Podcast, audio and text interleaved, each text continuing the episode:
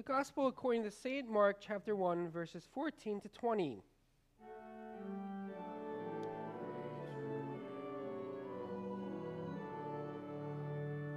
Now, after John was arrested, Jesus came to Galilee proclaiming the gospel of God and saying that the time is fulfilled and the kingdom of God is at hand.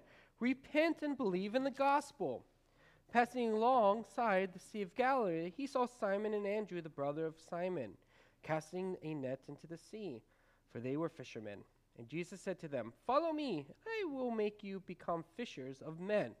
They immediately have left their nets and followed him. And going in a little further, he saw James and the, the son of uh, Zebedee and John his brother, who were in their boat mending the nets. And immediately he called to them, and they left after their father Zebedee in the boat with the hired servants and followed him. The word of the Lord.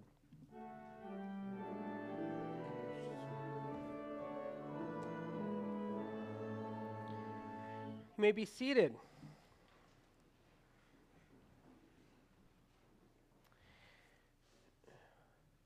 So, the season of Epiphany this year, if you haven't really caught on yet, we are focusing on elements of faith in reflection of what faith leads us to do. Though faith leads us to do many things, there are basically, I'm, I'm kind of focusing on six fundamental aspects of what faith actually leads us to do as believers. And in the first Sunday of Epiphany, the Feast of Epiphany, I hope you kind of caught on, and I, I listened to the sermon uh, of, that Pastor Mark did, and eventually he got to the, the point I was kind of hoping he would drive, was that faith, in, uh, ultimately, faith leads us to Christ himself. Similar to that of the Magi that follow the prophecies and the star that led them to Christ, they, faith ultimately brings us to the most fundamental point, and that is to Christ. In the second Sunday of Epiphany, we consider the fact that faith leads us to hear God. Before faith, when we read the scripture, if you read the scripture without any faith or any element, although it's God's word, we ourselves take it as a text, just words that make no sense. But in faith, when we read scripture, we hear as if God is speaking directly to us. This third Sunday of Epiphany, we will continue on this look at faith and what faith calls us to. We will focus on the text of the Gospel of St. Uh, Mark, chapter 1, verses 20. And our Gospel here is focusing on the calling of four disciples Simon, Andrew, James, the son of Zebedee, and John, his brother. The text begins now, after John was arrested, Jesus came into Galilee proclaiming the gospel of God, saying, The time is fulfilled and the kingdom of God is at hand. Repent and believe in the gospel. In the context of this writing of Mark chapter 1, we understand that this is the very beginning of Jesus' ministry. Before anything else had happened, it was not part of Jesus' overall ministry. So, for example, when Mary, if we remember from uh, uh, the Gospel of Luke, there's a story of Jesus before his, his time, as he says. He says, It's my time, it's not my time yet. When his mother asked him to help with the, the situation of running out of wine at the wedding feast. He did what his mother had asked. He obeyed his mother's request, but he called it, It's not my time. But here in this gospel reading, we focus on the time that it is now his time. He is his time and his purpose which he came to earth is beginning. So it is his time. And for all purpose, prior to this time, Jesus was coming out of the wilderness, we learn. He came out of this time of fasting, of temptation of Satan, but also the ministering of the angels around him. And he left that time. And between that time and the time, the time he was in the wilderness, in the time, you know, baptism, he went into the wilderness. And at this time he's coming out of the wilderness, John the Baptist is arrested. So, very shortly after Jesus is baptized by John the Baptist, he gets arrested. And his ministry, his duty, what God had called John the Baptist to do, is pretty much over. His ministry, although his following would still continue for a while, but his actual work of his fulfillment of preparing the way for Jesus is done because we know shortly after he's arrested, he's murdered by the order of King Herod in prison. So Jesus is in the transition. He is at the very beginning of his ministry. And he says that the time to fulfill, the time that was prepared for him is ready. And now it's time for the gospel. It is time for Christ to show and reveal himself. So we can really rest on this point. It is really the beginning of Jesus' ministry. And as we read on to verse 16 in Mark chapter 1, is that Jesus is in Galilee. And he's pa- passing along the Sea of Galilee, and he sees Simon and Andrew casting their nets into the sea. And Jesus tells them a very simple thing, very simple request Follow me, and I will make you become fishers of men. And we are told that they immediately followed and left their nets and followed Jesus. They dropped everything and followed him. And I always think about that Sunday school, we are fishers of men, we are fishers of men, right? Yeah, well, I'm not going to get into that element of the sermon, I promise you, but I'm um, focusing on some other things today. And what I want to draw out is some very important things that we should highlight and we should focus on. First, that Simon and Andrew are normal fishermen working and living near the Sea of Galilee. And if you know the Sea of Galilee, still today in Israel and Palestine area, is still very well known for their fisheries, the, the aspect of fisheries. So they are doing a very long history and tradition of fishing on the sea. They are, for the better word, very simple fishermen. The second point I want to draw out, and it's more of just a, a fun, interesting fact of the gospel, is that the first person mentioned here, the very first person that Jesus calls to follow him, is Simon. And does anyone know who Simon is? Yeah, St. Peter, that's right, which our church is known for. The very first disciple that God, that Jesus calls to be his apostle, to be his disciple, is the very first person that would become the rock of the church, the foundation on which Christ builds his church on, which our name of our church is. That's kind of more of a fun fact, you could say. We're just going to leave that there, okay? The third thing I want to point out is for all but a better word, these guys are average Jewish men, okay? Like every Jewish man, they would have to study the Torah, the scripture, under a rabbi in the local community. And they're average because they were not selected by their rabbi to become apprentices, to become rabbis themselves. Because the way it worked back then, there was no seminary, there was no calling, no element of where I felt called to go study scripture so I could become a pastor. No. During my young age of 10 to 12 years old, possibly, I would go and study under a rabbi. And if I didn't get good grades, I did not listen well or excel, I would not be chosen to become the rabbi's apprentice. They would just pass me on as some average day Joe and said, Well, you're not good enough. You don't meet our par. Therefore, you cannot become a rabbi. You cannot become a religious teacher. Now, of course, if you are a Levite, you are automatically required to work in the temple. That, that's just by law, that's God's law. There was no age or no study. You just went as a young age and you worked in the temple. It doesn't mean that you've become the high priest. It didn't mean that you become a scholar. You would just have some duty in the temple, cleaning the walls, you know, uh, picking up the guts from after the, you know, this, the, the sacrifices.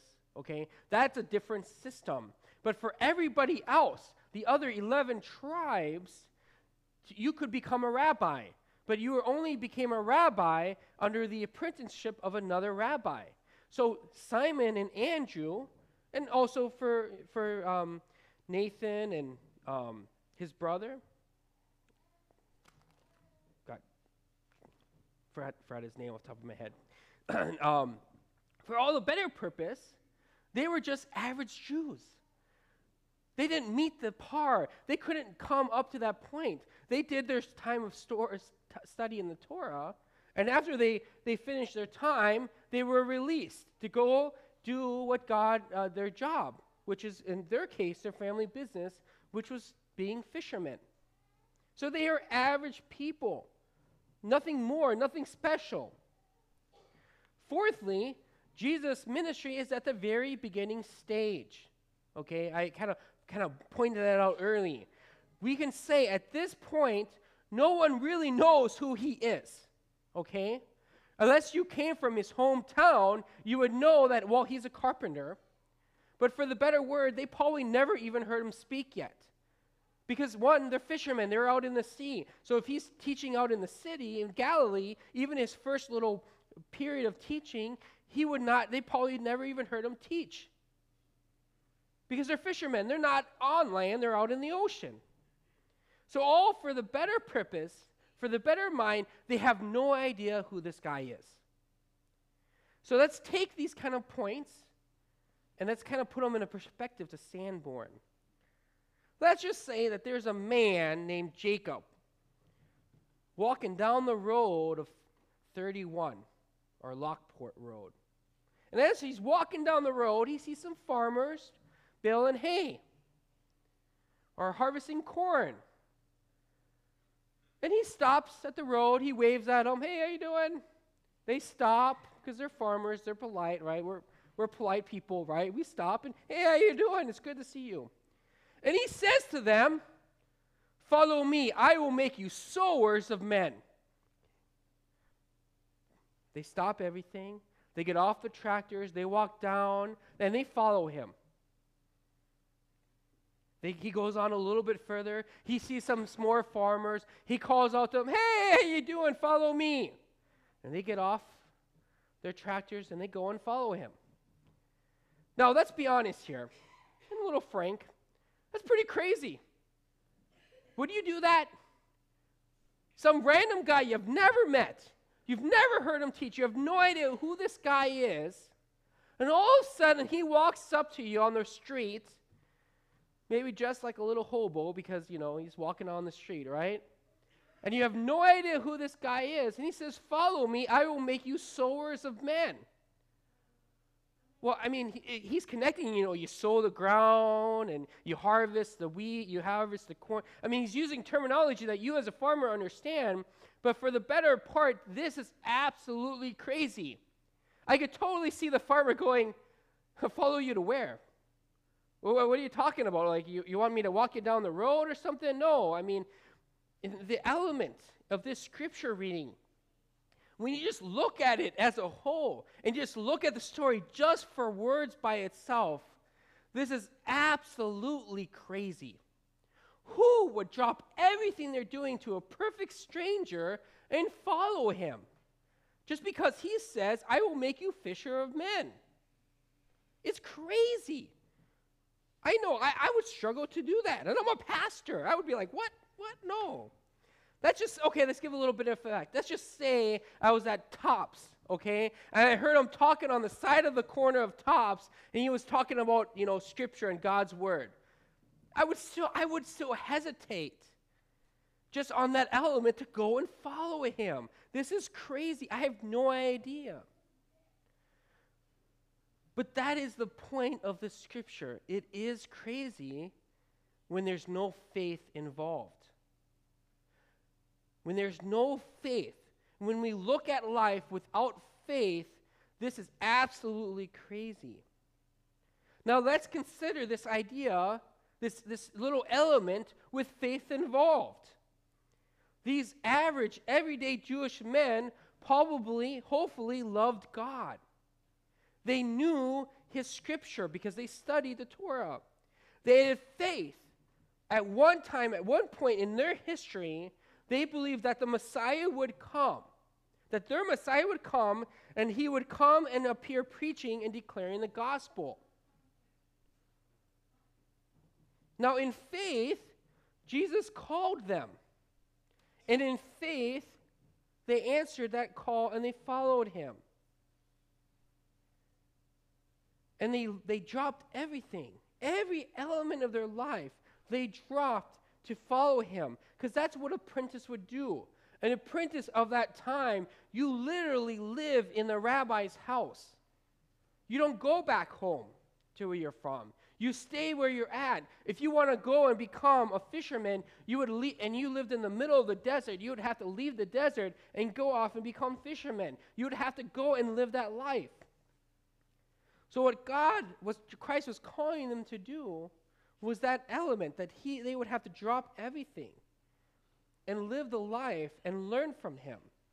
Now we read from scripture is that they immediately left their nets and they follow him. There's no hesitation. There's no question. They heard God's call. And and they followed him. That they believed in the task that he had promised that he would make them fishers of men.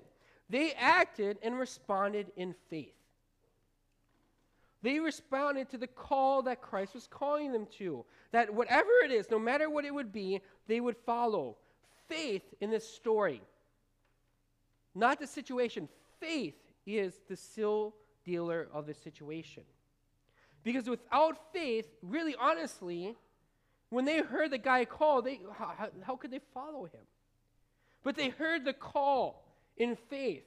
I would even argue that it was their faith they had in God which actually brought Jesus to them. Jesus, as he's walking by, knowing that he is God, he could see their faith they had in God. And he knew that if he called them, follow me, they would do that and what he called. He saw the faith they had, and they responded in the faith they had in God. For many of us, this task of faith to follow Christ is not an easy task to do. It is hard, to be honest, to follow Christ. It is hard to give up the life of that before we knew Christ. But for many of us, we grew up in the church. We grew up in knowing who Christ is. We, we knew the stories. We went to Sunday school. But some of us, however, that is not the case. Some of us, we knew Christ later in life. And we heard the calling of faith to follow him. But it was not an easy deal. I can tell you for a fact that those who hear the story, of the gospel of Christ, for the first time, it is hard for them to hear it. It is hard to accept that if they follow Christ, everything about their life will change. Like the apostles here, like the, the four men in our story of the gospel. Everything about their life changed because they followed Christ. Of course, Christ is not present so when we follow Christ, we follow Christ through God's word. We follow the teaching he teaches us in the Gospels. And what tradition we learn from the church. We follow him through that way. But if you really realist, you really think about it, that is a life-changing reaction to whatever was happened before our life. Because whatever governed our life before Christ is in complete fight against what Christ offers us by faith.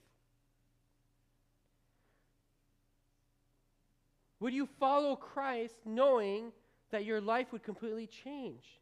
And for some of us, that calling might be a simple task being more involved in the church we have today, being more involved in the community around us. For most of us, that is the case. That is what God calls us to do. God calls us to follow Him in our everyday life that we have around us, in the job that we do, our children that we take care of, our parents that we look after or support to the church that we love and care for. But for some of us, that calling that is itching, that call of Christ that He's calling us to do, is not a simple task. It might be one of to become a pastor like myself. Or even worse, even more scary, to be a missionary overseas. I know that's a hard one.